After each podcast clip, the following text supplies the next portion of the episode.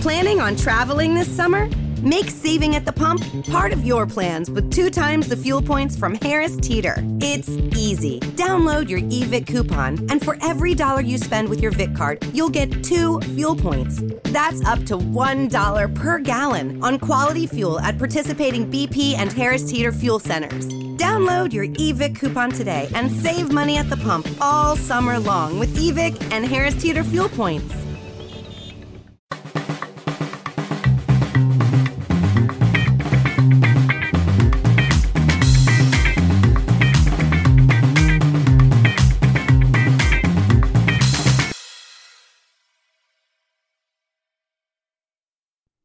Ed eccoci, bentornati e bentornati a tutti. Ritorna il solito appuntamento settimanale con Silent Check.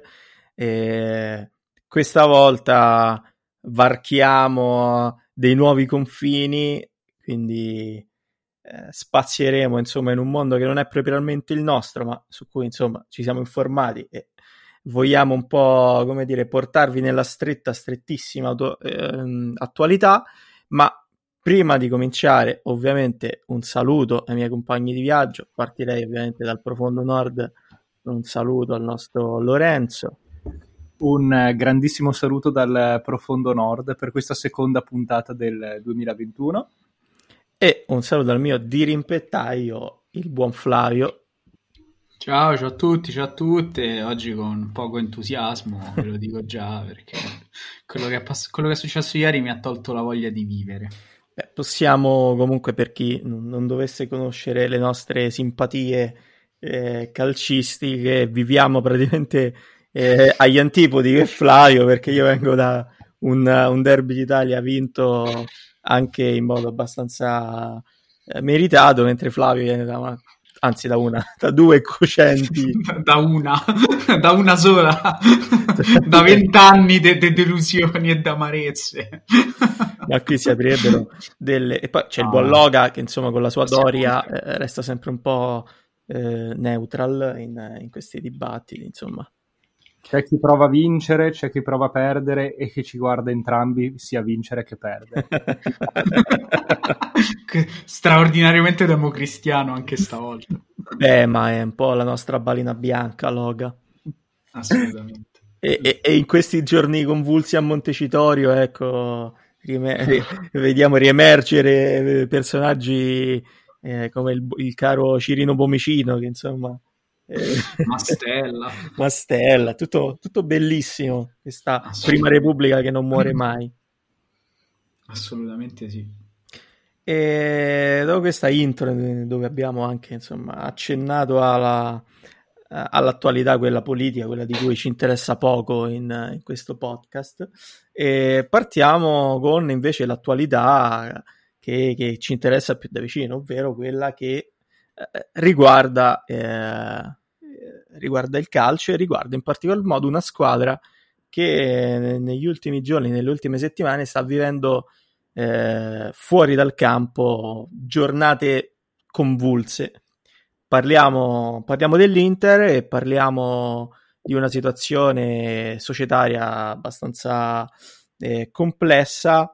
Sembra che il uh, gruppo Suning, Suning, anzi più che sembra, è ormai quasi dato certo il fatto che il uh, gruppo Suning, per motivi strettamente legati non solo al, al coronavirus, ma eh, in particolar modo legati a scelte governative da parte della Cina, Eh, stia tornando indietro, tornando sui suoi passi, e quindi piano piano sta diminuendo gli investimenti eh, e l'Inter rischia un po' di, di veder ridimensionato tutto quel progetto che nel corso degli ultimi tre anni ha portato la società di Milano a crescere vertiginosamente, sia dal punto di vista finanziario che anche calcistico, visto insomma eh, l'era pre-Suning, insomma, con, con Toir l'Inter ha vissuto veramente dei momenti complicati.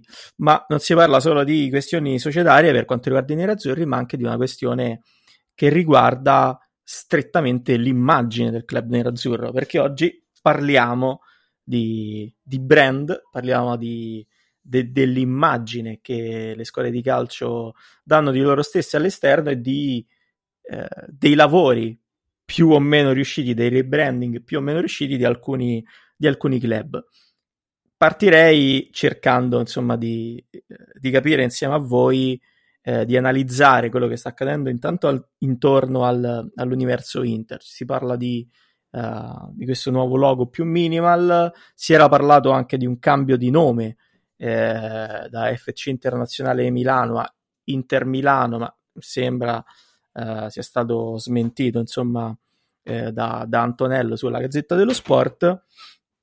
Quello che vi chiedo in, in, apert- in apertura di puntata è cosa ne pensate, e nel senso pensate sia eh, utile, sia giusto, sia funzionale eh, cambiare l'immagine in modo abbastanza netto di, di, di una squadra comunque mh, così importante, e, e soprattutto come vedete la possibilità che oltre al logo possa cambiare addirittura il nome. Poi io andrò in chiusura, non voglio eh, in nessun modo, come dire, eh, condizionarvi. Ma guarda, allora io in realtà ho un'opinione abbastanza particolare sui rebranding in generale, nel senso che penso che i rebranding, se vengono fatti con una visione a lungo raggio e soprattutto con, come dire, eh, tenendo in considerazione tutte quelle che sono le parti in causa, cioè i tifosi, l'affezione per, come dire, i colori o per comunque il, le tradizioni del proprio club, e poi tutte quelle che possono essere invece le velleità più mh, economiche o più lanciate verso, come dire, un riconoscimento del brand, le considero sempre e comunque dei tentativi proficui o comunque dei tentativi buoni da fare. Mh, e spesso e volentieri, secondo me, i migliori rebranding sono quelli che tengono bene in causa tutte queste parti. Quelli invece venuti peggio, secondo me, sono quelli che eh, dimenticano oppure letteralmente ignorano una di queste parti, motivo per cui spesso e volentieri si può trovare, come dire, delle grandi levate di scudi da parte dei tifosi oppure da parte anche soltanto da, in generale dal... da tutto il, il addetti ai lavori che, dicono, che possono dire che schifo oppure che grande idea quella che ci può essere dietro un brand. Però io tendenzialmente sono sempre un pro e a favore di questo genere di operazioni. Allora, io partirei da un presupposto eh, di natura, diciamo, storica, nel senso che storicamente i rebranding sono sempre esistiti nel calcio, cioè periodicamente ogni club ha cambiato il proprio logo, il nome no, ma il logo sicuramente, cioè, anche i nomi in realtà, questo soprattutto agli inizi, quando il calcio insomma era ancora veramente a fase di, di, di c'erano i pionieri sostanzialmente, quindi parliamo di tra fino all'Ottocento, inizio Novecento, però poi i loghi hanno sempre dovuto eh, aggiornarsi, diciamo, al periodo storico che, che si stava vivendo, quindi è impensabile per, per qualsiasi azienda mantenere un, un logo per tutta la durata della sua vita, e un, un club di calcio che è un'azienda a tutti gli effetti non può eh, vivere su regole diver- con regole diverse, quindi è, è ovvio, è evidente che Sia, siano necessarie periodicamente delle operazioni di, di rebranding. Sono d'accordo con Loga, è chiaro che eh, le cose calate dall'alto non piacciono a nessuno. Eh, spesso tante aziende hanno problemi di eh, insomma di, di vendite, no? Quando, si, quando cambiano delle cose senza comunicarlo in modo eh, efficace. È chiaro che per un club che non deve semplicemente vendere, ma deve Eh, spremere, mettiamolo in modo molto cinico, eh, tutto tutta la passione che hanno, che, che può spremere dai propri tifosi, lì c'è un, un discorso molto molto più ampio e molto più delicato. Quindi è ovvio che, come dice Loga, eh, nel caso di, dei rebranding delle squadre di calcio debba esserci per forza un processo più ampio che Uh, riguardi tutte le parti in causa, giustamente. Quindi eh, sicuramente non possono essere decisioni calate dall'alto, non possono essere decisioni non comunicate o comunicate male, e comunque devono, secondo me, vedere coinvolti anche, mh, anche in minima parte, ma comunque coinvolti i, i tifosi, che poi quel, quel logo, quello stemma devono eh, comprarlo, devono eh, portarlo con orgoglio, no? Addosso, nel caso in cui comprino eh, prodotti ufficiali del club, devono insomma identificarsi in quel, in quel logo, e quindi eh, eh, questo è, tutto questo è assolutamente necessario. Però pensare che eh, le cose, che insomma queste operazioni siano roba nuova, come spesso sento dire, eh, no, cioè semplicemente no. L'unica cosa è che adesso eh, sono dettate da altre regole, da altre, anche da altre logiche, mentre prima si trattava semplicemente di aggiornamenti, e comunque il calcio, anche solo trenta anni fa, quaranta anni fa, non era quello di adesso in termini commerciali, e quindi è evidente che adesso sia tutto molto diverso, amplificato più che altro. Ma hai detto entrambi praticamente tutto quello che c'era da dire. Ovviamente l'immagine di cui il logo fa parte di, di un brand eh, deve potersi calare nel, nel contesto all'interno del quale viene utilizzato, e a maggior ragione oggi in cui il mondo è, è, è un'unica grande, un unico grande paese, dove soprattutto i grandi club hanno bisogno di eh, sbarcare fuori dai confini nazionali, c'è bisogno di un'immagine che sia coerente e comprensibile, insomma. E... Hear that? That's the sound of a patient whose health data is protected from a cyber attack. And that, that's the sound of a financial system that's digitally secured from bad actors. Right now, there's an invisible war being fought on a digital battlefield that impacts what we do every day. That's why at Paraton, we do the can't be done to help protect the vital systems we rely on. Because if we don't, the alternative is unimaginable. Paraton. Eh, anche al di fuori della, del proprio contesto, quindi sicuramente sono operazioni che hanno una valenza estremamente eh, importante anche da, da, proprio dal punto di vista di crescita anche economica di, uh, di un club. Per quanto riguarda l'Inter, io sono stra d'accordo nel... nel nel portare avanti un'operazione di, di questo tipo, perché credo che, proprio per quello che ci siamo detti, sia estremamente utile, se non necessaria.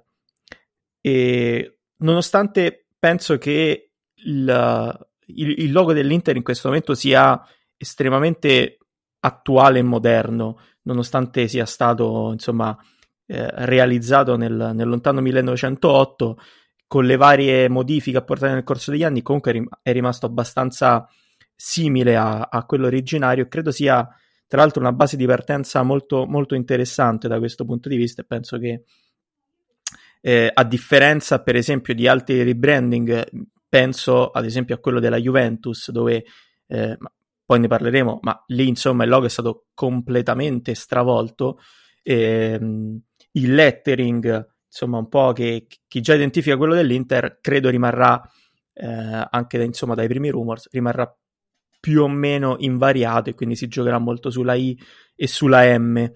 E per quanto riguarda invece il, il nome, lì forse è una situazione un po' differente.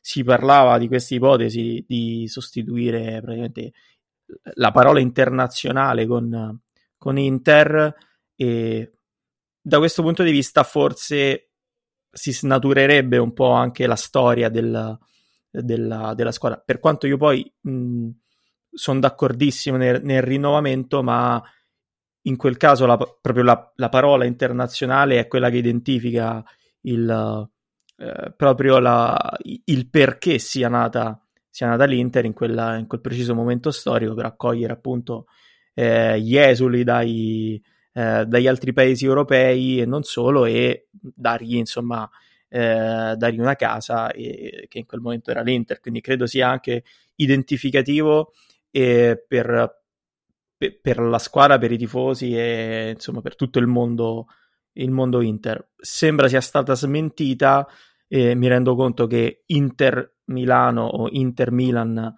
eh, sia più spendibile all'estero, perché la parola internazionale probabilmente non è, non è compresa, è, è, meno, è meno utilizzabile, ma allo stesso tempo rappresenta effettivamente la storia nerazzurra.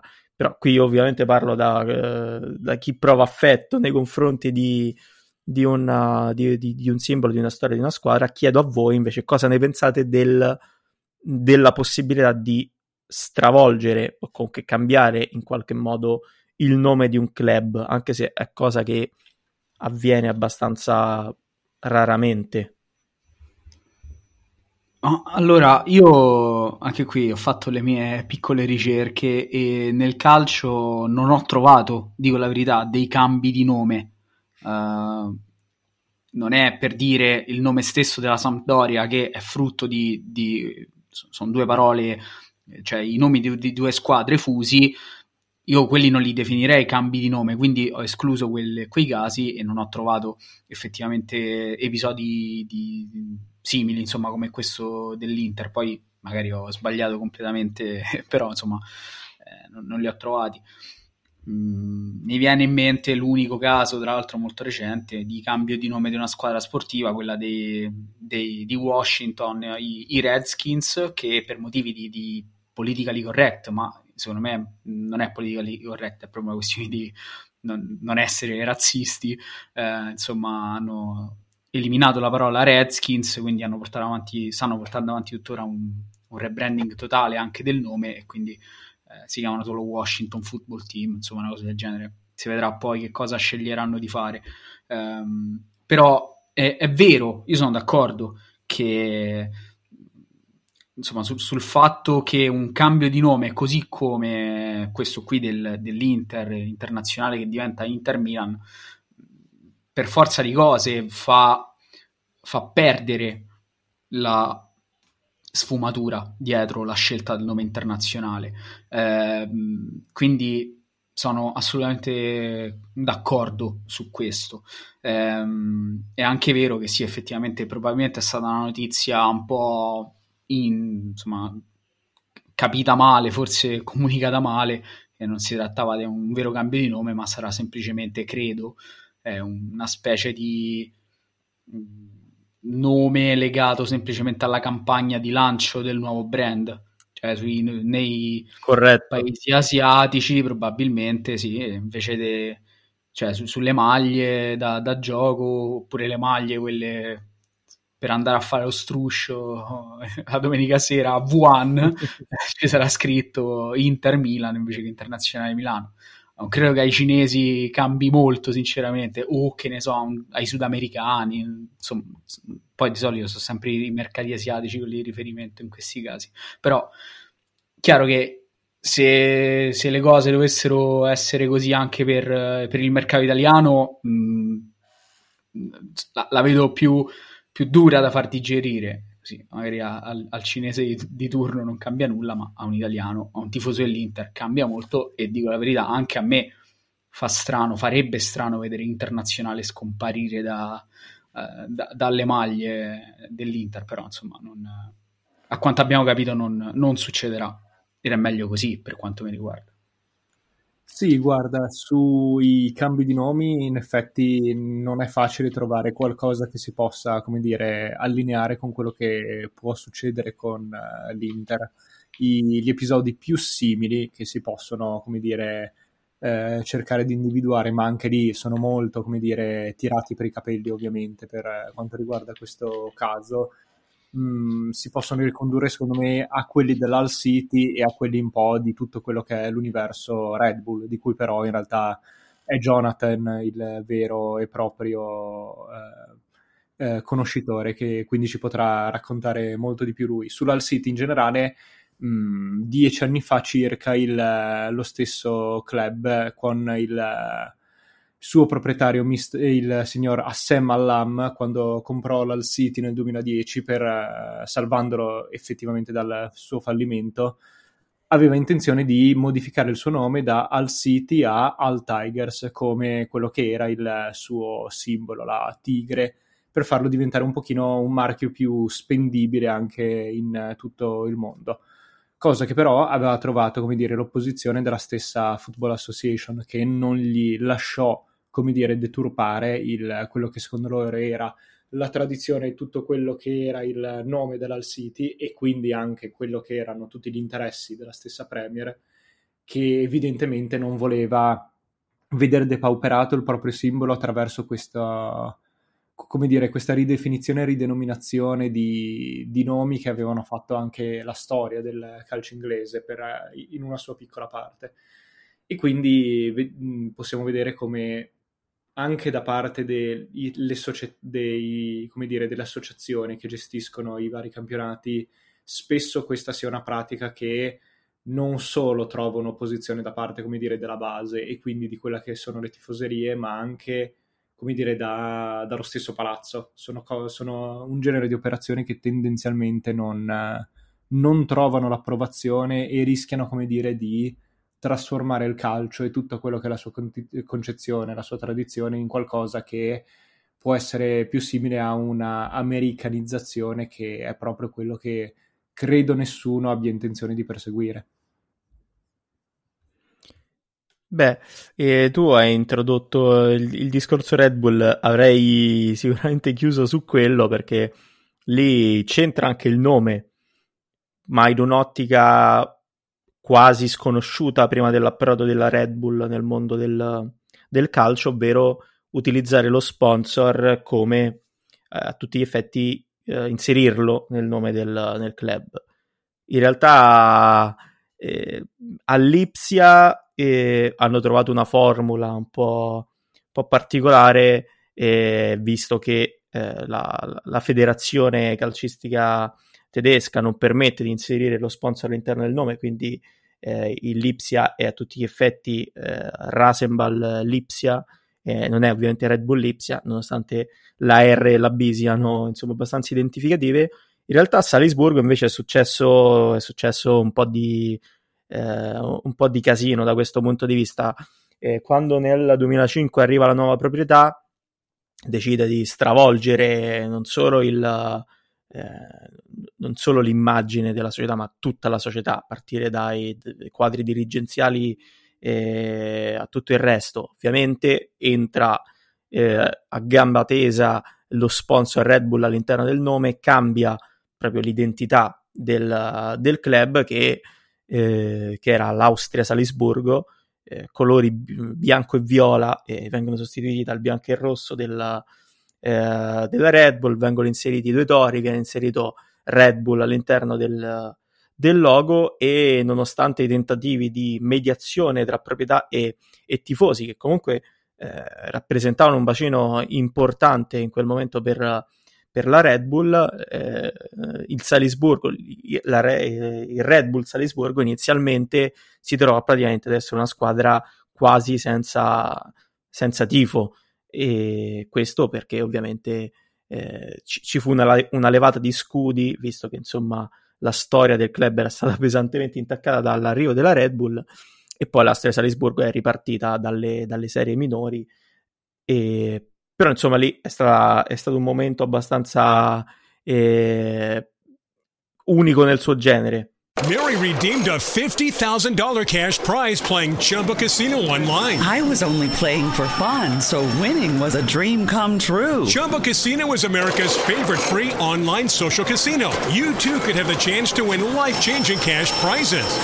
Absolutely anybody could be like Mary. Be like Mary. Log on to Chumba Casino dot com and play for free now. No purchase necessary. Void where prohibited by law. eighteen plus terms and conditions apply. See website for details. The voice in the preceding commercial was not the actual voice of the winner. Mary redeemed a fifty thousand dollars cash prize playing Chumba Casino online. I was only playing for fun, so winning was a dream come true. Chumba Casino is America's favorite free online social casino. You, too, could have the chance to win life-changing cash prizes. Absolutely anybody could be like Mary. Be like Mary. Log on to Chumba Casino dot com and play for free now. No purchase necessary. Void where prohibited by law. eighteen plus terms and conditions apply. See website for details. The voice in the preceding commercial was not the actual voice of the winner. Diciamo così, mh, per quanto riguarda il mondo, il mondo del calcio. e la Red Bull, cioè il Salisburgo, poi ha fatto un po' di fatica nei primi anni a riconquistare l'affetto del pubblico di Salisburgo, poi soprattutto grazie ai risultati in, uh, ai buoni risultati in Europa, e piano piano abbiamo visto che comunque è tornato l'affetto, sono tornati i tifosi alla Red Bull Arena, e quindi piano piano sta eh, costruendo un uh, insomma un Uh, un nuovo tifo, un nuovo supporto attorno al brand Red Bull Salisburgo. Però credo sia una mh, diciamo una parentesi sporadica e eh, legata sostanzialmente all'universo all'universo Red Bull, che se dovesse comprare il Brondby, ne avevamo parlato in passato, eh, probabilmente anche lì verrebbe nuovamente a galla il, la problematica del nome all'interno del Del, del brand e di un logo che sostanzialmente cambierà. E quindi insomma questa era un po' la parentesi relativa al mondo Red Bull che c'è in ogni puntata, come al nostro solito, e passerei a questo punto un po' a, ad analizzare quello che, che, che abbiamo trovato riguardo rebranding e nuovi loghi relativi al nostro calcio, a, a, quindi al nostro, al nostro paese, all'Italia. Partirei ovviamente da quello che ha fatto un po' più scalpore, quello che ha fatto un po' più discutere anche per il blasone della squadra. Ovviamente parliamo del nuovo logo della Juventus, e qui lascerei a questo punto a voi l'onere di, di eh, introdurre l'argomento, un argomento che ha fatto eh, arrabbiare molti, ma che ora sembra essere eh, completamente digerito, anzi secondo me è stato un grande rebranding. Sì, devo dire che nel momento in cui io sono venuto prima a sapere, poi ho visto di, con i miei occhi il rebranding della Juventus, non posso non dire che sia stato, come dire, una specie di shock per me, perché proprio non mi aspettavo un cambiamento così radicale da parte di un club di Serie A e soprattutto di calcio, perché da questo punto di vista sembrava molto di più, come dire, un rebranding nemmeno di una società sportiva, ma quasi di più di una casa di moda, di una casa di lusso. Il fatto proprio che passare da uno scudo con uh, ovale con il uh, con uh, i bianconero, con i simboli di Torino, e passare con una J così diversa e così differente, effettivamente ti faceva pensare a tutto, tutto un altro mondo.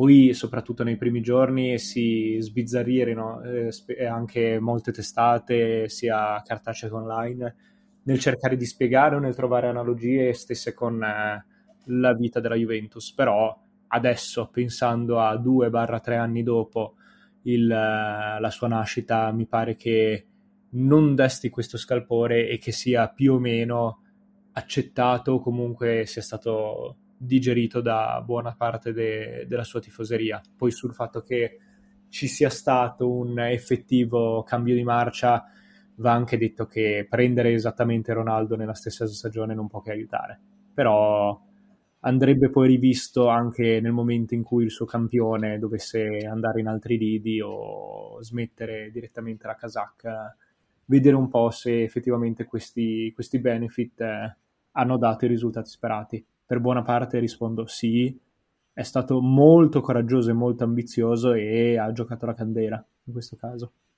È valso la candela. Ma io, quando succedono queste cose, poi faccio sempre, a distanza di anni, in questo caso l'ho fatto ovviamente, una, una specie di, di prova, tra virgolette. Eh, cioè mettere proprio accanto il nuovo logo e quello vecchio. Se voi guardate oggi il vecchio logo della Juventus, quello che è stato sostituito da, da questa J, che tra l'altro a me piace molto, dico la verità, proprio per mio gusto personale, apprezzando i design più minimali, mi piace, cioè, mi piace di più, non ci posso fare niente. Eh, quello vecchio che ha lo scudo ovale bianco-nero con il toro, eh, sa di vecchio, ragazzi, cioè è inutile girarci poi troppo intorno, sa di vecchio, sa di, sa di secolo scorso, e, ed è chiaro che una squadra come la Juventus, che eh, non solo punta a vincere la, la, tutto, eh, vincere quindi la Champions League, ma anche proprio lanciarsi su, eh, su, su mercati a livello globale, eh, deve in qualche modo rinnovarsi, cambiare, e secondo me quello è stato, come hai detto voi, un ottimo modo di cambiare, eh, non di cambiare, di... di, di andare un po' oltre, ecco, la, la vecchia identità più, eh, più italiana, più legata alle tradizioni, e quindi svecchiarsi, svecchiarsi così. Io sinceramente oggi farei fatica a vedere uno stemma, un logo diverso da quello che, eh, che, che porta attualmente la Juventus. Secondo me è anche difficile poi tornare indietro, nel momento in cui ti ci abitui sta lì, non c'è non c'è molto altro da dire, semplicemente, a meno che non siano proprio operazioni eh, fallimentari, ma parleremo anche di queste, e allora è chiaro che per quanto tu ti sforzi a fartelo piacere, eh, anche accostandolo a quello vecchio, quello vecchio sarà sempre migliore, anche se puzza un po' di, di naftalina. Quindi non so, io secondo me quello della, quello della Juventus è stato quella della Juventus è stata un'ottima mossa, non c'è, non c'è molto altro da dire per quanto mi riguarda. Secondo me il, il coraggio che hanno avuto, insomma, la Juventus, insomma, il, chi ha lavorato per nella, al, appunto al nuovo, il nuovo marchio, eh, è stato pazzesco, perché comunque è andato completamente a stravolgere quella che era l'immagine della, della Juventus, e, e mi trovo perfettamente concorde con quello che, che diceva Flavio. Vedendoli uno a fianco all'altro, in questo momento il vecchio logo della Juventus sembra una roba uscita dagli anni trenta, cioè sembra di un eh, se, sembra un veramente un reperto preistorico messo a fianco a questa questa J, che anche a me piace molto. Secondo me è il, da questo punto di vista probabilmente è l'esperimento meglio riuscito, e forse anche quello più importante nella storia del calcio, perché difficilmente si vede uno stravolgimento tale, a parte il caso Red Bull, ma lo lasciamo da parte, del, del logo di una, eh, di una squadra. E tra l'altro mh, ha, ha strafunzionato, perché utilizzare sicuramente il lettering ti dà mh, insomma la possibilità di eh, utilizzare il logo non solo su abbigliamento sportivo, comunque lega- a prodotti legati al, al calcio, ma potenzialmente mh, applicabile ovunque. Eh, si posiziona sulla J, che nel, nel, diciamo nel, uh, nel panorama italiano eh, è la lettera che forse Mm, è la lettera a cui pensiamo eh, nel momento in cui pensiamo alla Juve, e viceversa, cioè quando pensiamo alla J una delle prime parole che ci viene in mente è, è la Juventus, e poi all'estero insomma è stra, stra riconoscibile. Quindi è stato un esperimento coraggioso, audace, secondo me un po' ha fatto storia, un po' la farà anche nei prossimi anni eh, per quanto riguarda i grandi club, e non solo, che mh, sempre più a mio parere Eh, seguiranno quella strada, quindi a- avranno eh, più coraggio nel, nel, nel, nel cambiare immagine, perché poi serve in questo momento eh, farlo, perché serve a tutti, non solo più ai, ai grandi, sbarcare su, su nuovi mercati in Asia, in, in Nord America e,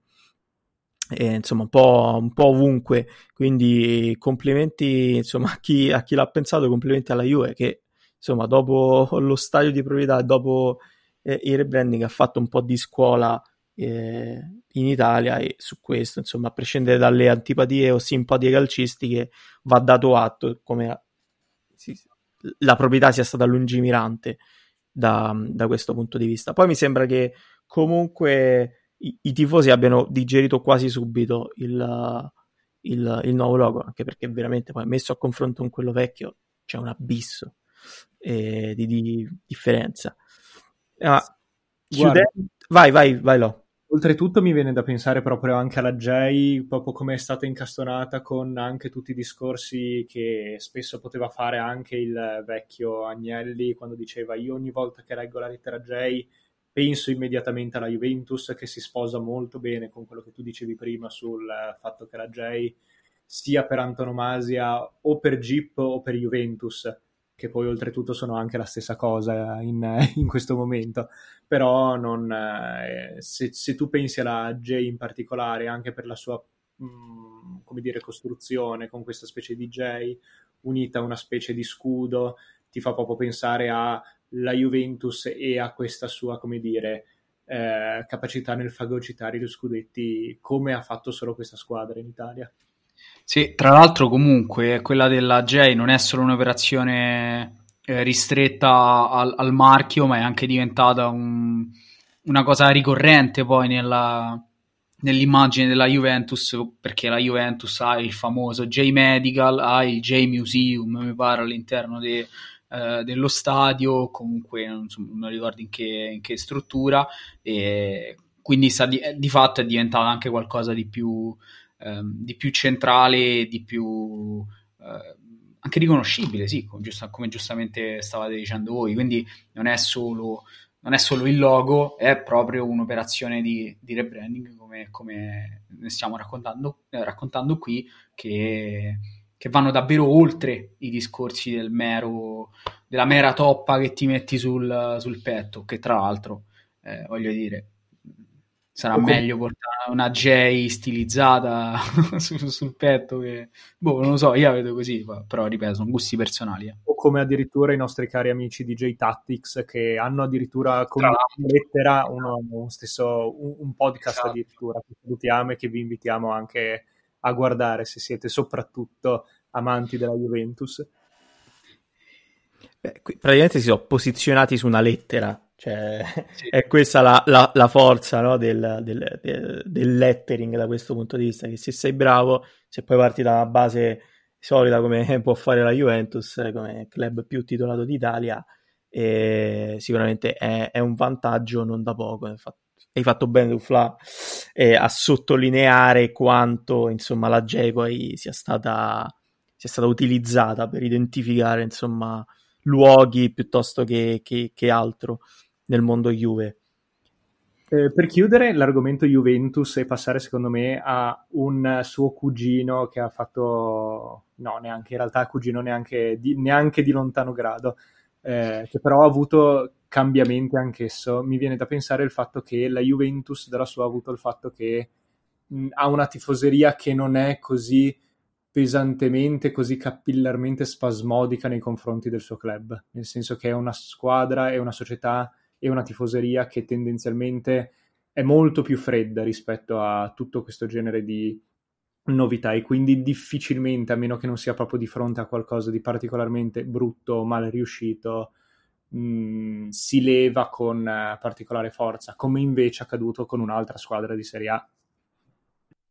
Eh, continuiamo quindi, insomma, questo viaggio nella nostra Serie A nel, nel, nei nuovi brand, o comunque nei tentativi più o meno riusciti di, eh, di cambiare l'immagine, perché prima Flavio diceva una cosa eh, verissima all'inizio, ovvero che eh, i, i club, eh, le scuole di calcio sono a tutti gli effetti delle aziende, ma a differenza di altre aziende, abbiamo alcuni casi che hanno fatto un po' scuola negli ultimi anni, mi viene in mente Enel o Team, no? Che hanno Eh, stravolto completamente la loro immagine, dove sì, eh, c'è, c'è l'opinione de, eh, su, su, su Facebook eh, degli addetti ai lavori o meno, che possono dire mi piace di più, mi piace di meno, eh, le scuole di calcio sono aziende, hanno bisogno di fare questo, questo tipo di lavoro, ma devono fare i conti anche con un qualcosa con cui le altre aziende non devono fare i conti, ovvero col, col tifo, quindi con sostanzialmente il tuo azionista di maggioranza, che, che che poi a tutti gli effetti restano comunque i sostenitori dei, dei club, i tifosi.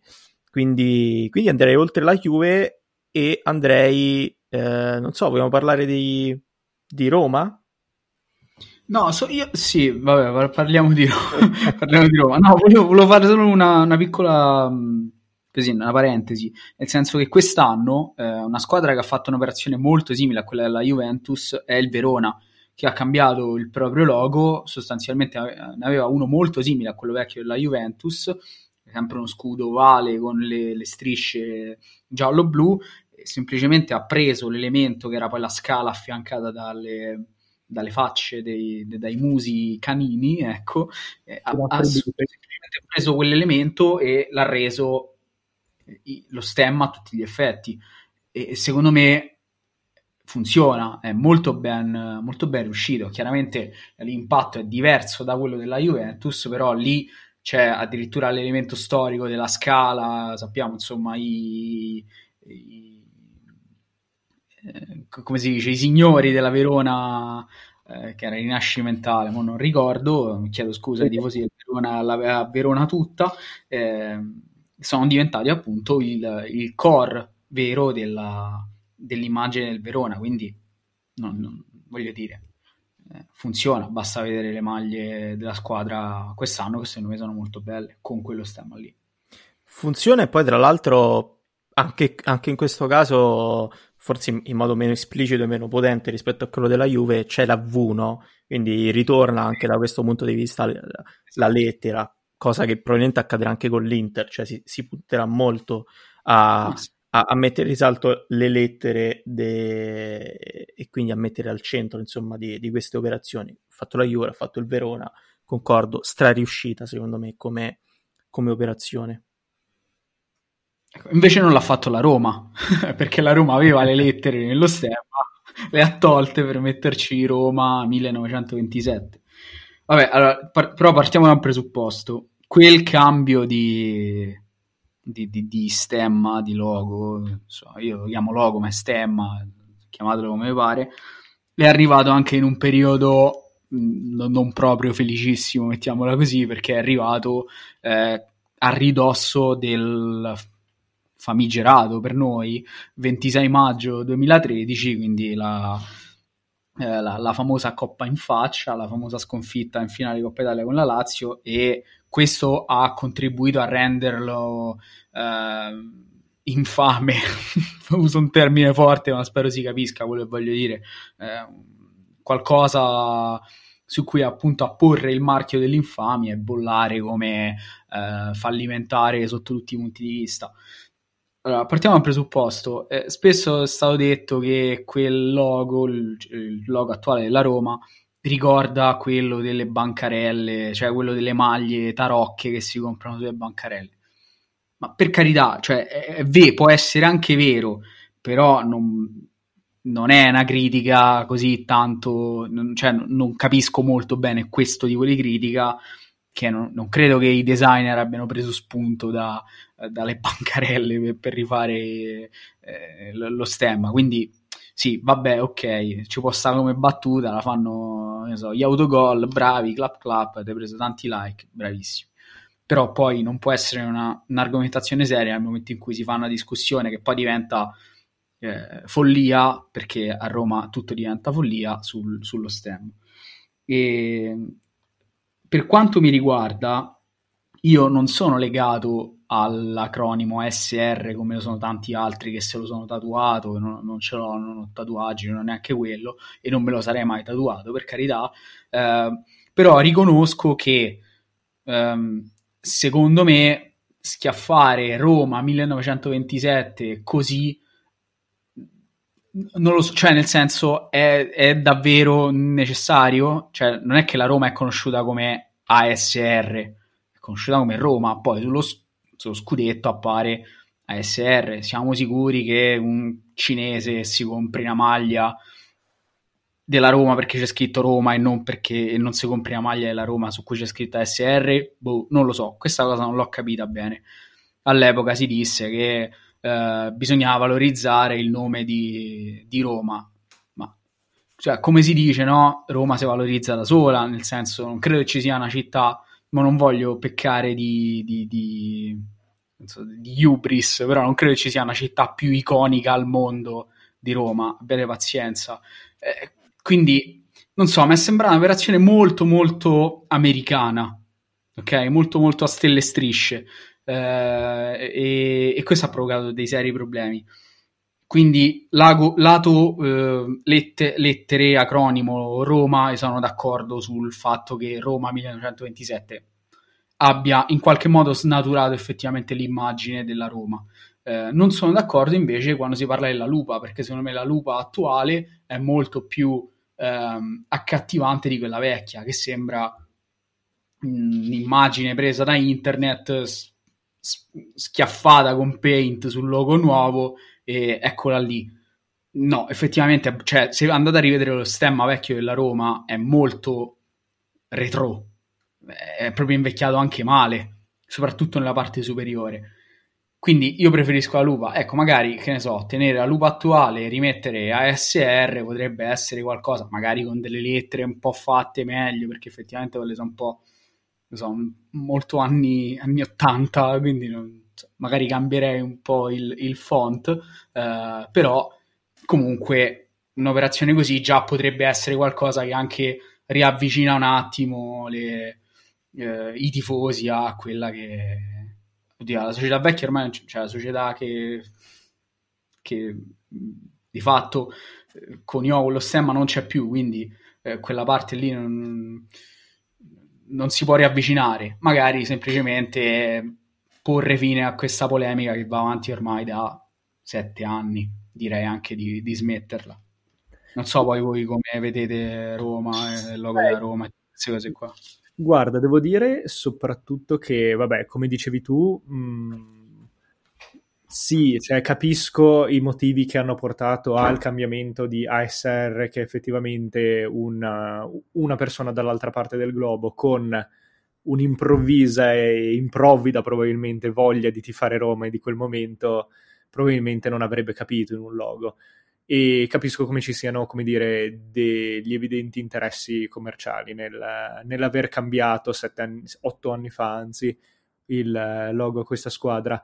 Mm, effettivamente devo dire che mi trovo d'accordo sul fatto che il vecchio font della Roma e della stessa lupa non fosse effettivamente dei più belli, non che quello nuovo invece mi entusiasmi particolarmente, perché sembra effettivamente una versione neanche minimal, ma versione sempliciotta di quello che di può essere Roma. Una cosa che invece ho visto, come dire, rivitalizzarsi da esterno romano negli ultimi anni, soprattutto con seconde o terze maglie, è invece un altro stemmino che secondo me ha, ha conosciuto una rinascita e potrebbe in, in parte anche imporsi come, pri- come primo stemma senza troppi problemi, che è proprio il, il volto del lupacchiotto, che secondo me ha proprio entra e, e, e colpisce soprattutto a tutti i crismi di, di quello che è un tifoso della Roma. Sì, allora guarda, apri con me, eh, sfondi una porta già, già aperta, nel senso che eh, secondo me il, il lupetto di, di Gratton è il logo perfetto, è, è veramente perfetto in ogni sua, in ogni suo aspetto, a livello di colori, a livello di, di forme, a livello di, di, di, di composizione. È qualcosa che eh, senza problemi chiunque comprerebbe, secondo me, perché può, è anche qualcosa che mh, lì per lì difficilmente associa a una squadra di calcio. Non c'è una lettera, non c'è nulla, c'è semplicemente... potrebbe essere tranquillamente il, il marchio di, eh, di, di, di una casa di, eh, di, di abbigliamento sportivo, e nessuno credo potrebbe associarlo a qualcos'altro. E tra l'altro è un logo vecchio ormai di eh, quasi quaranta anni, più di quaranta anni, quindi non stiamo parlando di qualcosa recente, ma qualcosa che è invecchiato molto molto bene e che non invecchierà mai, non passerà mai di moda, e che giustamente la Roma ha... Roma insieme a Nike hanno integrato nel corso degli anni nelle, eh, nelle, nelle divise, insomma nel, nel merchandising, nell'abbigliamento, anche quest'anno tra l'altro con la seconda maglia, che secondo me è bellissima, e ha anche delle, eh, diciamo, i kit d'allenamento, la tuta di rappresentanza, no? Che hanno il lupetto in bianco sul rosso, ed è stupendo. Eh, quindi io, fosse per me, quello diventerebbe il primo logo della Roma. Capisco che non si possa fare per motivi eh, commerciali, cioè posso capire le obiezioni, eh, però effettivamente da, da tifoso romanista eh, ammetto che lo accetterei volentieri. Ehm, quello che magari molti possono non sapere è che nel momento in cui Gratton tirò fuori quel logo, parliamo del settantotto se non mi sbaglio, ehm, tra l'altro con le maglie ghiacciolo, quelle che quest'anno stanno, quelle che alla Roma quest'anno, che semplicemente hanno ripreso il, il design di quelle del, appunto, della fine degli anni settanta, le famose maglie ghiacciolo appunto, ehm, non fu accettato all'epoca, perché, non so se posso aprire questa parentesi, ma, ma la apro uguale, molto brevemente. All'epoca mh, si pensò, cioè Gratton insieme alla proprietà della Roma pensò di mh, diciamo lanciare sul mercato una linea di, di abbigliamento eh, non solo del, delle maglie da gioco, ma di tutta una serie di, di altri prodotti che insomma i tifosi potessero comprare per sostenere la, la, la squadra, la società, e aveva il lupetto come, eh, come simbolo cardine, che era praticamente applicata a qualsiasi cosa, e questa cosa provocò delle reazioni scomposte della, degli addetti ai lavori, anche dei giornalisti. Ricordo mh, con insomma eh, ho letto un articolo di Mario Sconcerti, se non sbaglio, che si scagliava contro questa, eh, questa società della, questa scelta della, della società, perché secondo lui eh, era qualcosa che ehm, insomma dava alla passione per, per la Roma dei connotati commerciali, e quindi metteva, insomma, faceva diventare il tifoso un, un semplice eh, consumatore a cui vendere dei prodotti così. Siamo veramente, era il settantanove, la Roma stava facendo una cosa effettivamente troppo avanti per quell'epoca, però già all'epoca, insomma, possiamo vedere che una parte della stampa italiana, eh, che, che ancora è in attività tra l'altro, eh, già conduceva le sue battaglie di, di, di, di retroguardia, mi viene da dire, perché poi la, la storia l'ha clamorosamente smentiti, quindi voglio dire, insomma, però anche qui, no, adesso si vede come un qualcosa di, di, di, di, di, di bello a livello di, di immagine, me l'hai confermato tu, no, e adesso eh, però all'epoca invece era, era un problema a tutti gli effetti. Questo non può non, può non far riflettere, anche come io sono, sono contrario a dire che la storia sia un ripetersi, no, corsi e ricorsi, però poi effettivamente ci sono delle cose che le, le guardi e leggi e dici sì vabbè, cioè, non è cambiato assolutamente nulla da, rispetto a quaranta anni fa, cioè alla fine i temi sono sempre gli stessi. Sì, soprattutto a me colpisce proprio quelle che sono le sue caratteristiche e quello che secondo me proprio incarna proprio il tifoso della Roma, che magari non è proprio attaccato come a loghi, come dire, come possono essere quelli della Juventus, molto minimali ma sofisticati allo stesso tempo. Lo vedo proprio come una cosa semplice, diretta, spontanea, e soprattutto, come dire, un lupacchiotto che non...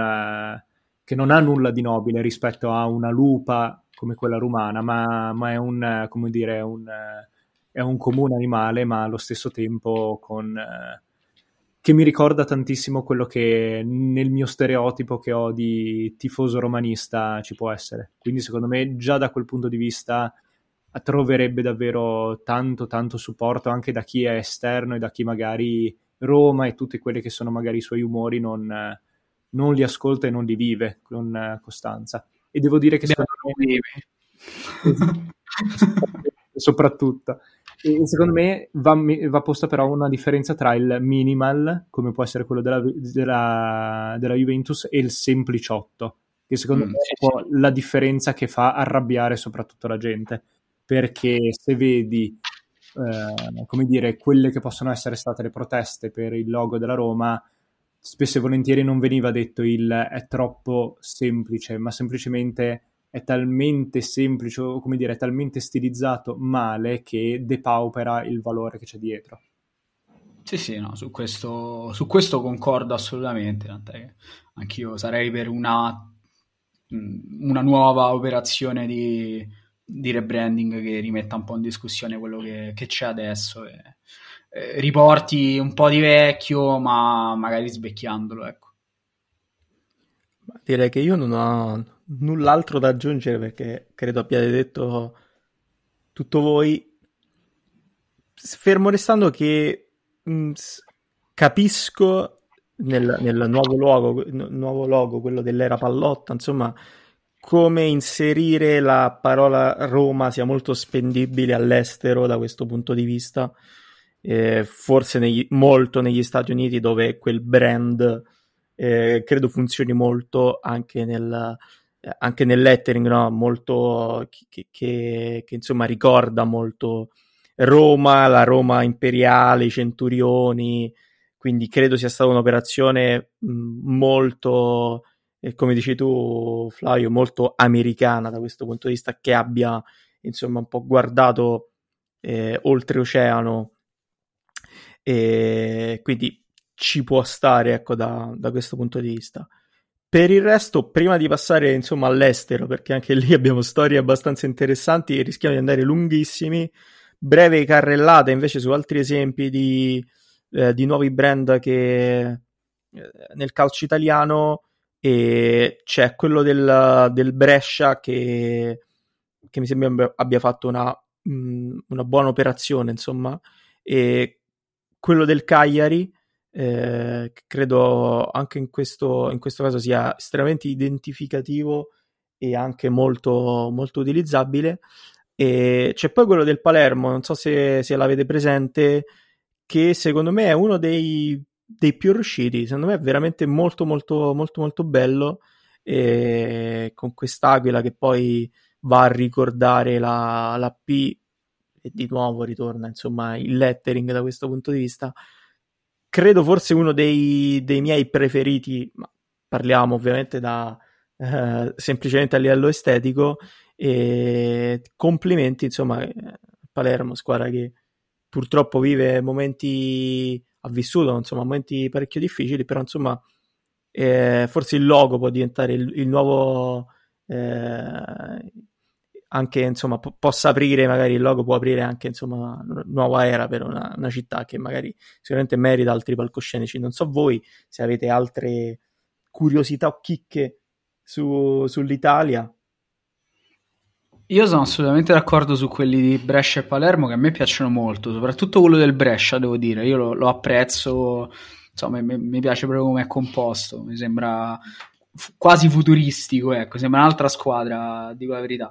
No, io avevo trovato una, una storia, diciamo, curiosa sul Bari, e che dopo le famose vicissitudini societarie l'hanno portato di fatto poi a, a, a scomparire ai, ai massimi livelli, era quando è stato comprato poi da Paparesta, anche lì insomma eh, storiaccia, eh, ha fatto un'operazione di rebranding appunto, e mh, ha tolto quello che era il galletto, no? Che e poi tra l'altro a me piaceva, devo, dico la verità, e ha ha fatto questo logo che non so se sia ancora quello attuale, non ho controllato, ho solo visto quello vecchio, cioè questo che sto per raccontarvi, in cui è stato inserito tutto, eh, tutto quello che sto per dire. Dunque, è stata mantenuta la cresta rossa del gallo, ma solo quella, poi è stata inserita la dicitura F C Bari millenovecentootto, ci sono state messe undici, line- undici linee diagonali a mh, simboleggiare il dinamismo dei- degli undici in campo, poi l'aureola di San Nicola,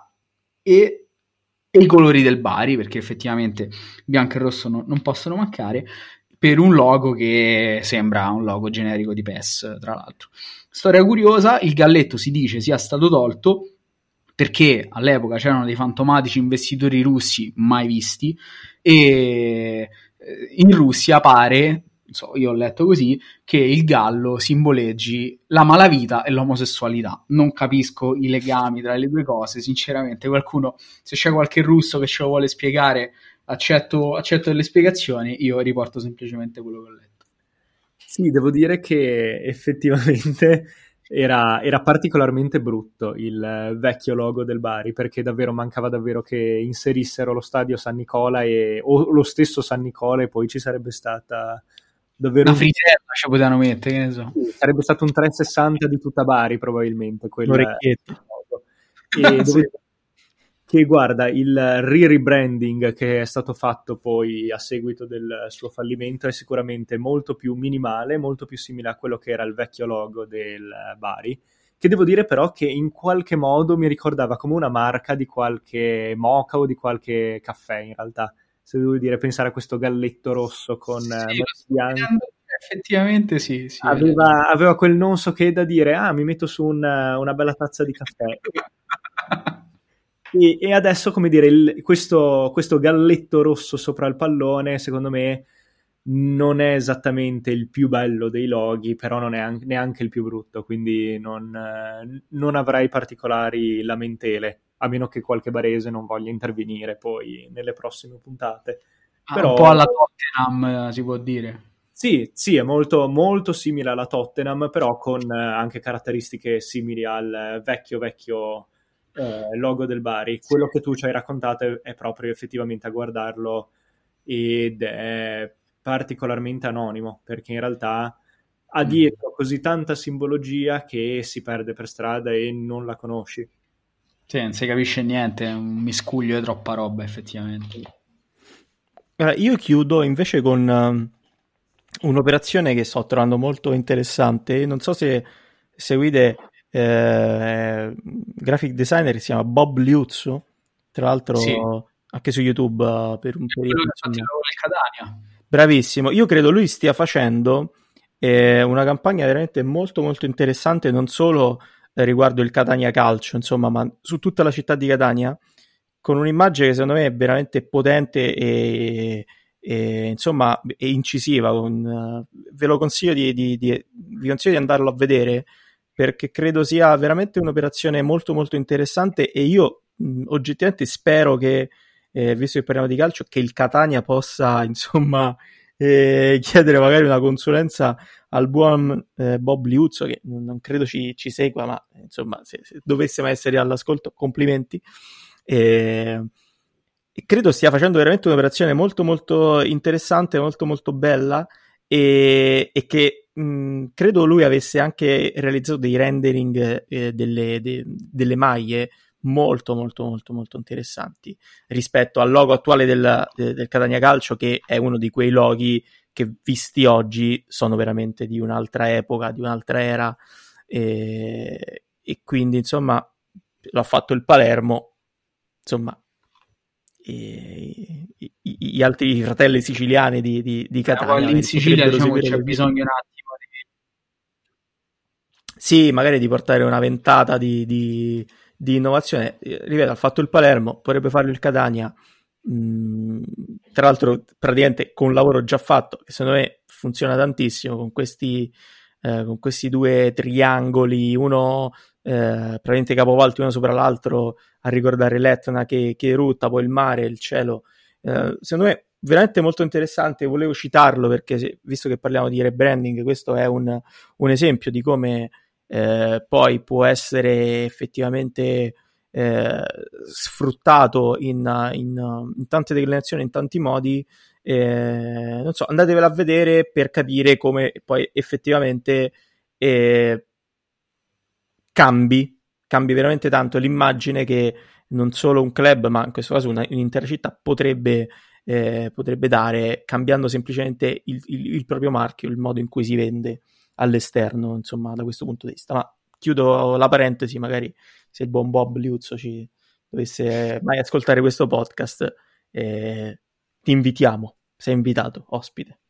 E comunque direi che sull'Italia abbiamo fatto una bella panoramica. Andrei molto molto rapidamente invece su qualcosa che è successo, che è successo all'estero e soprattutto su un caso eh, di rebranding che non ha propriamente funzionato, e parliamo di, una, di uno dei club più iconici del, eh, d'Inghilterra, che è Leeds United. Qui non so voi, ma veramente è stata fatta qualco, è stata fatta un'operazione veramente tremenda, credo la peggiore mai fatta nella storia del calcio. Sì, su questo concordiamo ampiamente, anche perché quando mi sono andato mi ero visto la prima volta alcuni anni fa questo nuovo logo del Leeds, eh, mi ero detto ma com'è possibile, non, non, assolutamente, sembra più come quando ti fai una squadra FIFA Foot e inizi con quei loghi base che, con magari tutti i giocatori a livello cinquanta, con il buon Caparadossi sempre disponibile, e però pensarlo poi in una squadra comunque con un blasone del Leeds è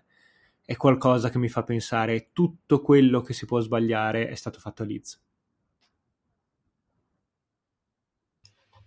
Sì, sì. Eh, no, non so se vogliamo ricordarlo nella sua... No, i, cioè in realtà è, è difficilmente descrivibile. Io, come, come diciamo prima, vi invito anche ad andare a vedere questo, perché praticamente è mh, un logo che non comunica praticamente nulla. Eh, sembra, ecco, l'ennesimo logo, ma veramente con questo che è questo tizio che si batte il pugno sul petto. Eh, ecco, allora però attenzione, perché c'è una storia, c'è un perché dietro quel logo. Ok.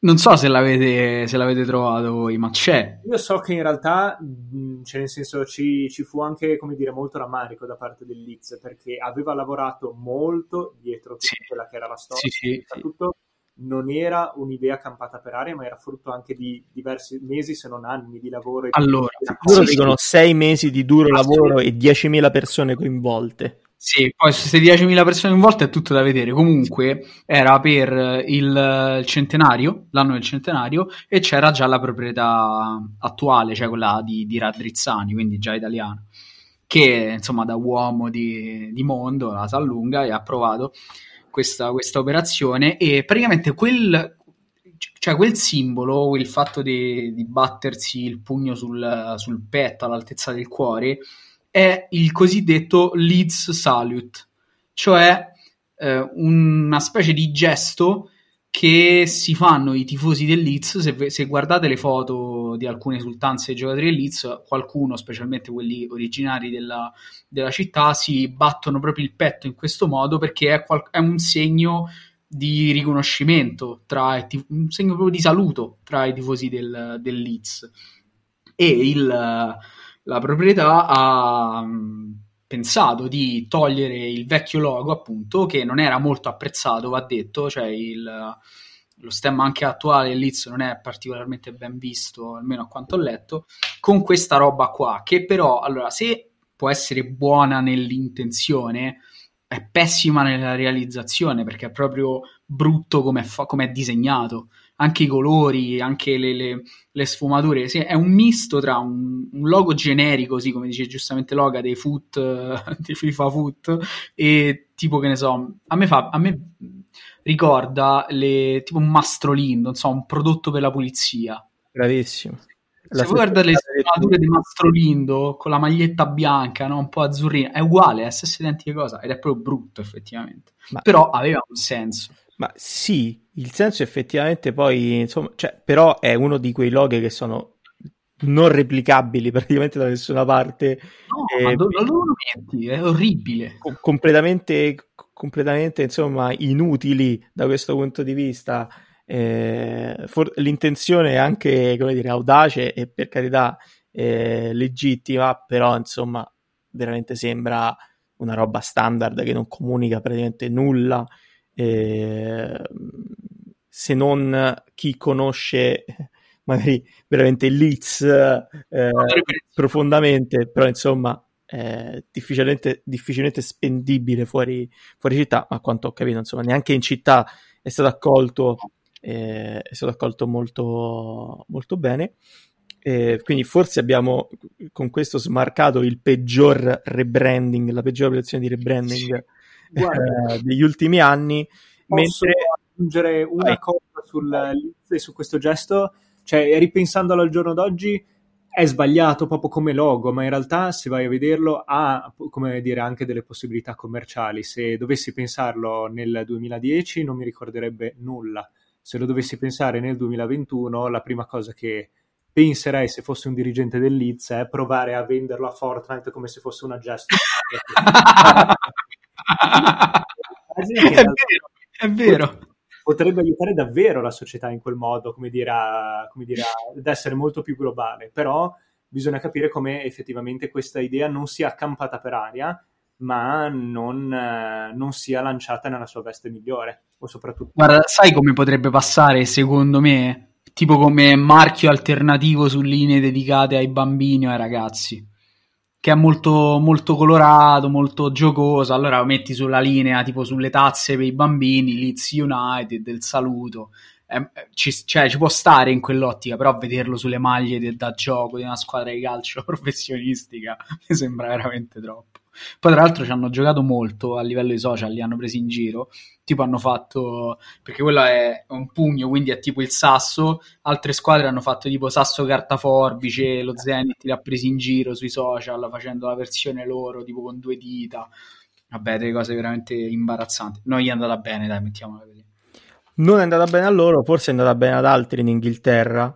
E sì. Andiamo sul, sul classico, il City. A me sinceramente il nuovo logo del City piace molto, eh, quello praticamente lanciato nel, nel duemilasedici, che riprende in realtà i loghi quelli storici, quelli vecchi, quelli vecchi sia quello degli anni settanta ma anche quello degli anni trenta, in realtà è molto simile nel, nel concetto, se non identico praticamente, e molto meglio rispetto a quello che il City ha utilizzato dal novantasette al duemilasedici, che in realtà era molto più eh, lontano dalla storia vera e propria del City. E devo dire che qui è un'operazione riuscita estremamente bene, è veramente mm. bello, cioè, c'è, c'è poco da dire, e, e, e mi viene in mente il City, cioè veramente vedo il City lì dentro e vedo Manchester eh, lì sì. dentro.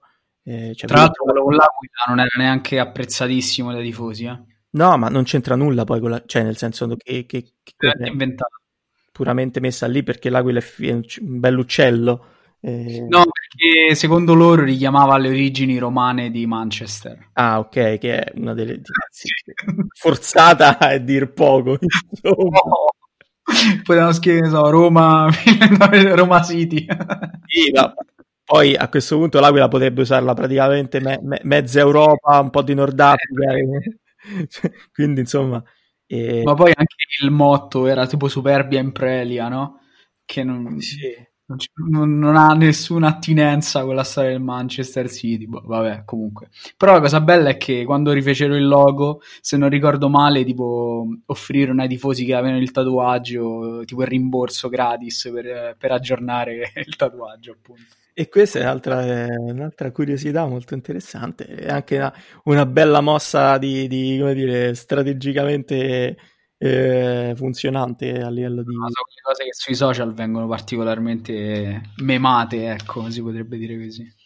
Non so se Loga anche ad aggiungere qualcosa sul logo del City, altrimenti passerei a un'altra squadra iconica del calcio inglese. Eh, no, in realtà io devo dire che... se devo fare un pochino il bastian contrario, in realtà non mi era piaciuto molto né il vecchio logo né questo qua in particolare, ma forse proprio perché non, non conoscevo tutta quella che era la storia attorno a Manchester e tutto il suo pregresso a livello di loghi. Rivedendolo con un minimo di conoscenza, effettivamente c'è una continuità che, che non mi aspettavo e che forse in realtà l'Aquila aveva in qualche modo contaminato nel pensiero comune. Invece passerei al, al West Ham, che mm. sempre nel duemilasedici abbia insomma rinnovato la sua, la sua immagine, e anche qui come tante altre squadre che hanno o recuperato insomma il passato eh, moder- modernizzandolo in qualche modo, oppure siano andate più su concetti minimal, eh, il West Ham ha fatto un po', diciamo, un po', un po' entrambe le operazioni da questo punto di vista, anche secondo me operazione strariuscita questa. Sì, sì, a parte l'unica cosa è che non, a quanto pare non hanno apprezzato molto la scritta Londra, la London sotto, eh, però i martelli sì, effettivamente sono molto più fighi, richiamano ovviamente il soprannome del, della squadra e anche le origini proprio dei cantieri navali eh, che, che di fatto poi... Sono, sono, sono sai, il brodo di, di cultura del, di cultura, scusate, del, della squadra. E, e quel castello che poi era il Boleyn Ground, Boleyn Castle, eh, che sostanzialmente era appunto sto castello che ingombrante, eh, cioè veramente non si è capito, cioè, non si è capito bene, perché poi è una storia un po' strana. Il, il Boleyn Ground, eh, cioè lo stadio vecchio del City, il Boleyn Ground, quando è stato abbandonato di fatto si è deciso di togliere ogni riferimento a questo castello, a questo Boleyn Castle, e quando sono son andati a giocare nel, nel Stadio Olimpico di Londra, no? Sì. Quindi il rebranding è stato fatto in quell'occasione, è stato sfruttato quel momento lì, però effettivamente quel castello boh, boh, non è che l'abbia mai capito, cioè, non si è mai capito bene, non l'ho capito.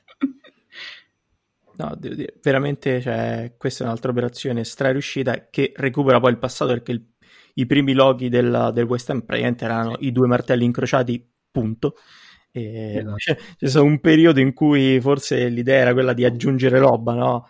Eh, proprio in generale, quindi mettiamoci pure il castello, ah, le, fine, le finestrelle sul castello, eh? Poi piano piano mettiamoci il cantiere navale proprio sotto al castello. Invece c'è un po' questo ritorno alle origini, al minimal, molto molto molto molto molto figo, devo dire. Ah, è molto più elegante, è molto più bello. Vabbè, questa non è una squadra che mi stia molto simpatica per i gemellaggi, però, però effettivamente il, il nuovo stemma a me piace veramente molto. Sì, altra operazione strariuscita. E non so se in Premier avevamo altro, se no ci spostiamo in uh, sì, l'Everton. C'è l'Everton che è un caso molto simile a quello del Leeds, tra l'altro, cioè, che era il duemilatredici mi pare, eh, tra l'altro poi anticipo sta cosa, duemilatredici tra, cioè insomma in quegli anni lì Roma, Everton e Paris Saint-Germain, di cui parleremo tra poco credo, cambiano tutto il logo e sono tutte sotto Nike.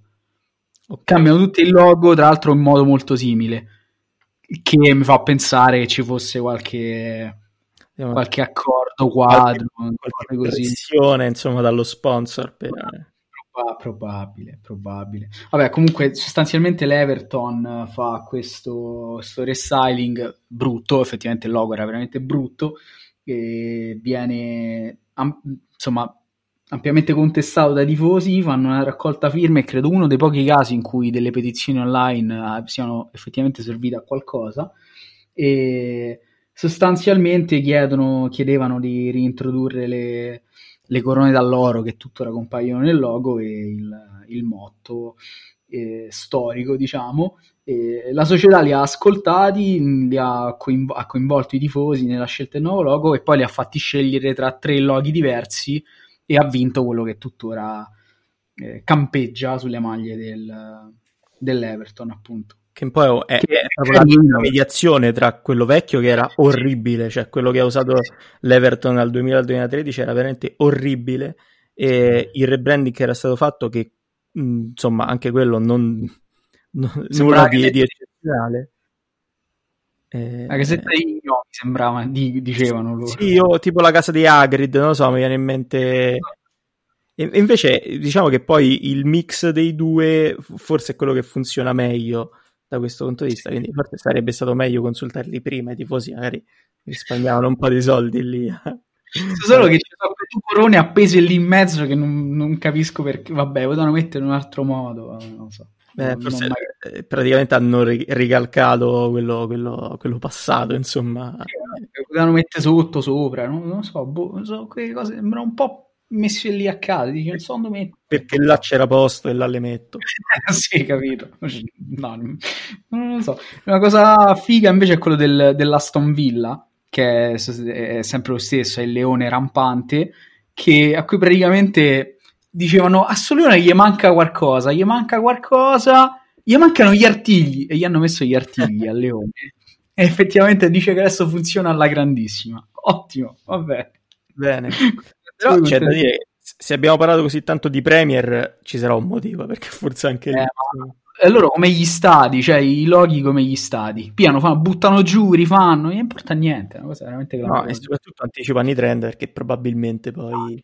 Eh, piano piano li stiamo seguendo noi, eh, anche altri insomma, però a questo punto, visto che Loga sta fremendo perché si parla della sua Barcellona, a questo punto andrei eh, andrei in Catalogna e mi farei raccontare da Loga quello che ha da dire sul logo del Barça.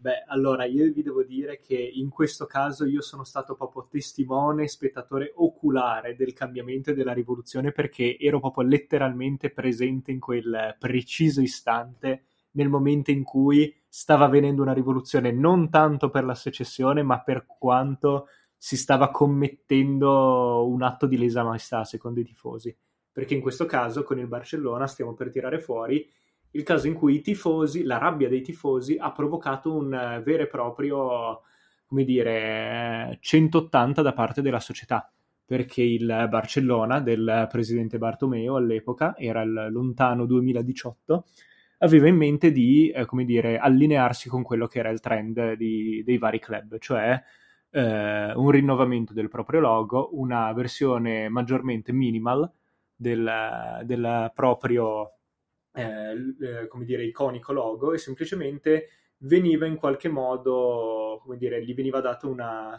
un, una, una ventata di freschezza, e soprattutto era molto più stilizzato rispetto al vecchio logo che ormai da vent'anni è attaccato alle maglie del Barcellona. Se lo cercate su internet potete proprio vedere questa, suo, questa sua trasformazione, questo suo maggiore centramento del, soprattutto del pallone, e che però mandò su tutte le furie i vari tifosi catalani, che letteralmente subissarono di insulti la presidenza, che fu costretta a un vero e proprio dietrofront con eh, lo stesso logo che attualmente è congelato, come dire, come dire un, uh, in un lavoro in corso in attesa che la situazione si faccia più florida o comunque più sostenibile per un uh, cambio di logo. Cosa che nel duemilaventuno non sembra assolutamente essere arrivata, e anzi sembrano essersi ulteriormente logorati gli animi dei vari tifosi. È questa solita storia in salsa catalana dove insomma... Ah, i catalani sono suscettibili, eh? Sono suscettibili. Sono un po'... Tra l'altro... Squadre italiane. Tra l'altro mi pare che poi dal logo sia semplicemente stato tolto F C B, no? Sì, e esattamente. Praticamente okay. mh, so, solo il pallone al centro della, dei colori blaugrana e sopra, insomma, il logo è rimasto praticamente invariato. Tra l'altro sì. Quell'F C B bruttissimo messo lì al centro così. Sì, diciamo che però è stato, come dire, un, ha sempre fatto parte della storia del Barcellona. Se tu vai a vederlo dal... Certo. millenovecentodieci mh, ad oggi, eh, soltanto proprio con la sua nascita, quando il logo era semplicemente il simbolo del comune di Barcellona, che, che il F C B fa parte de, della storia di questo club. Adesso semplicemente veniva tolto quello, veniva dato più spazio a, come dire, ad alcuni dei simboli della società, e però non fu particolarmente apprezzato, anzi secondo me oltretutto non è neanche uno dei peggiori rebranding che io abbia visto.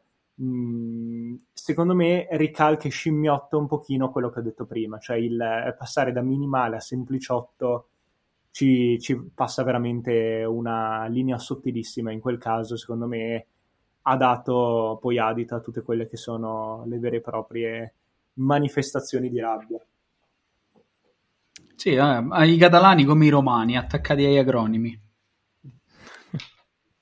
Tra l'altro, eh, sì, direi che mh, insomma, poi eh, veramente il, il logo del Barcellona è uno di quelli che si, si vendono da soli, cioè nel senso basterebbero i colori blaugrana, eh, quindi è, lì, lì viene veramente, eh, veramente facile e, e, ed è veramente strariconoscibile il logo del, del Barça rispetto anche a, ad altri grandi club. E chiuderei invece con, uh, eh, con i catarioti del, del P S G, uh, insomma il, l'evoluzione del logo del P S G, insomma eh, anche qui un'operazione credo molto ben riuscita. Ah, sì, sì, sì. Devo dire che forse qui è l'esempio migliore di minimalismo, nel senso che si, sono, si è cercato, come dire, di mettere in risalto quelli che fossero i punti focali o di maggior attenzione per quanto riguarda la città di Parigi, cioè la scritta Parigi e la Torre Eiffel, e si sia riuscito, come dire, a nascondere bene tutti quelli che sono elementi di contorno del vecchio logo, senza però farli scomparire.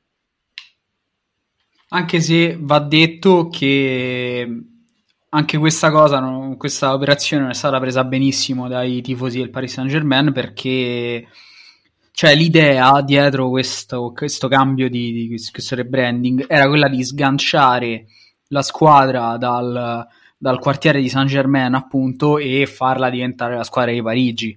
Quindi eh, Parigi è diventato un elemento predominante nel logo, è stato rimpicciolito Saint-Germain, che è stato sganciato da Parigi, è andato sotto, ed è stata tolta la culla sotto la Torre Eiffel, che è simbolo del quartiere, per, insomma, per, è stata sostituita dal, dal giglio, che invece è un simbolo, diciamo, associato alla Francia proprio storicamente. Quindi eh, un'operazione di, di, di, di come si può dire di,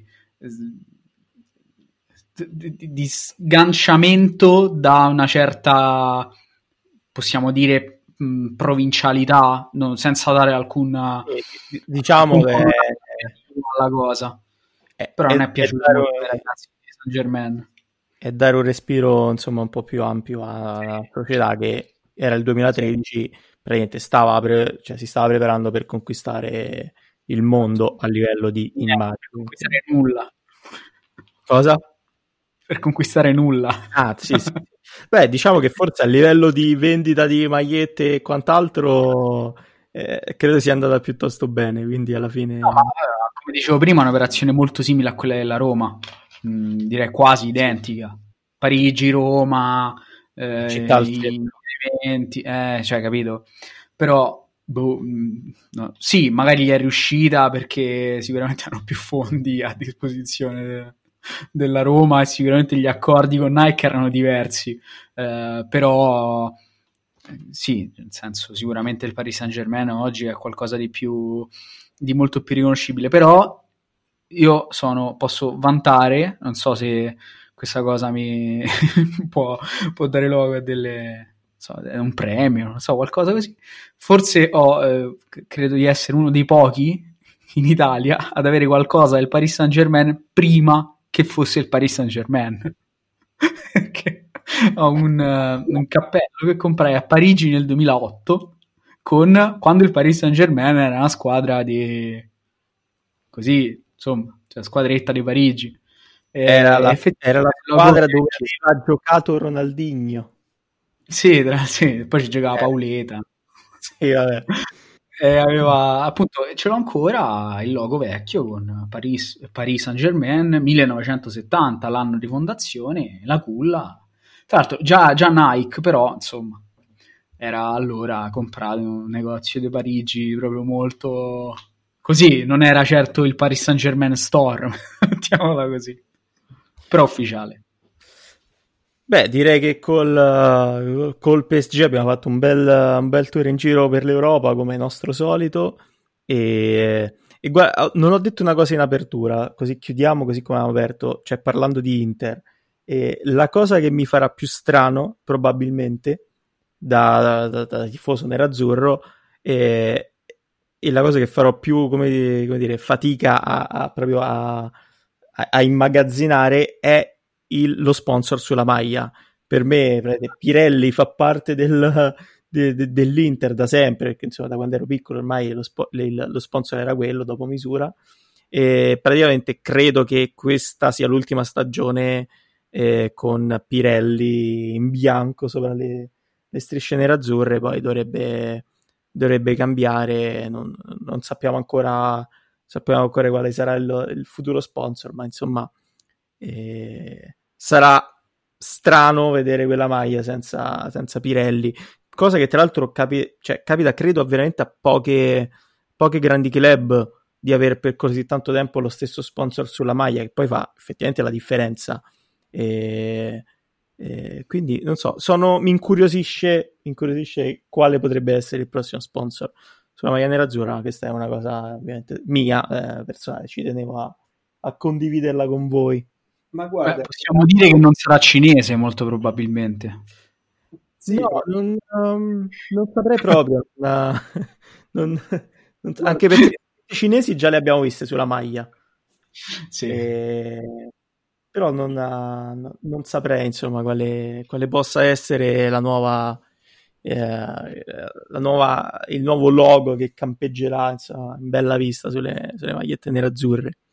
Guarda, io in questo tuo piccolo momento di nostalgia ti sono particolarmente solidale, perché anch'io, cioè, faccio difficoltà a pensare la Pirelli a qualcosa di diverso che non sia l'Inter addirittura, e, e ripensare a tutte le volte che ci è andata vicino, oppure ripensare a vecchie maglie degli anni novanta, degli anni ottanta, dove cappeggiava la scritta misura tremende, o con altri addirittura eh, sponsor, eh, mi faceva strano, perché addirittura Pirelli in questi ultimi vent'anni è diventata quasi un secondo logo dell'Inter. Sì, sì. Cioè, per me Pirelli è, non è una marca di pneumatici, ma è Ronaldo e è la maglia dell'Inter.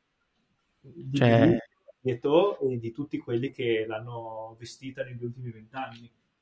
Sì, però io, io ricordo quello spot con Ronaldo che corre, poi insomma eh, la potenza è nulla senza il controllo, penso fosse il novantotto, cioè per me è, è ancora è recente, quindi insomma, credo a, abbia funzionato abbastanza quella, quella pubblicità. Il novantotto è ieri, eh? Ieri.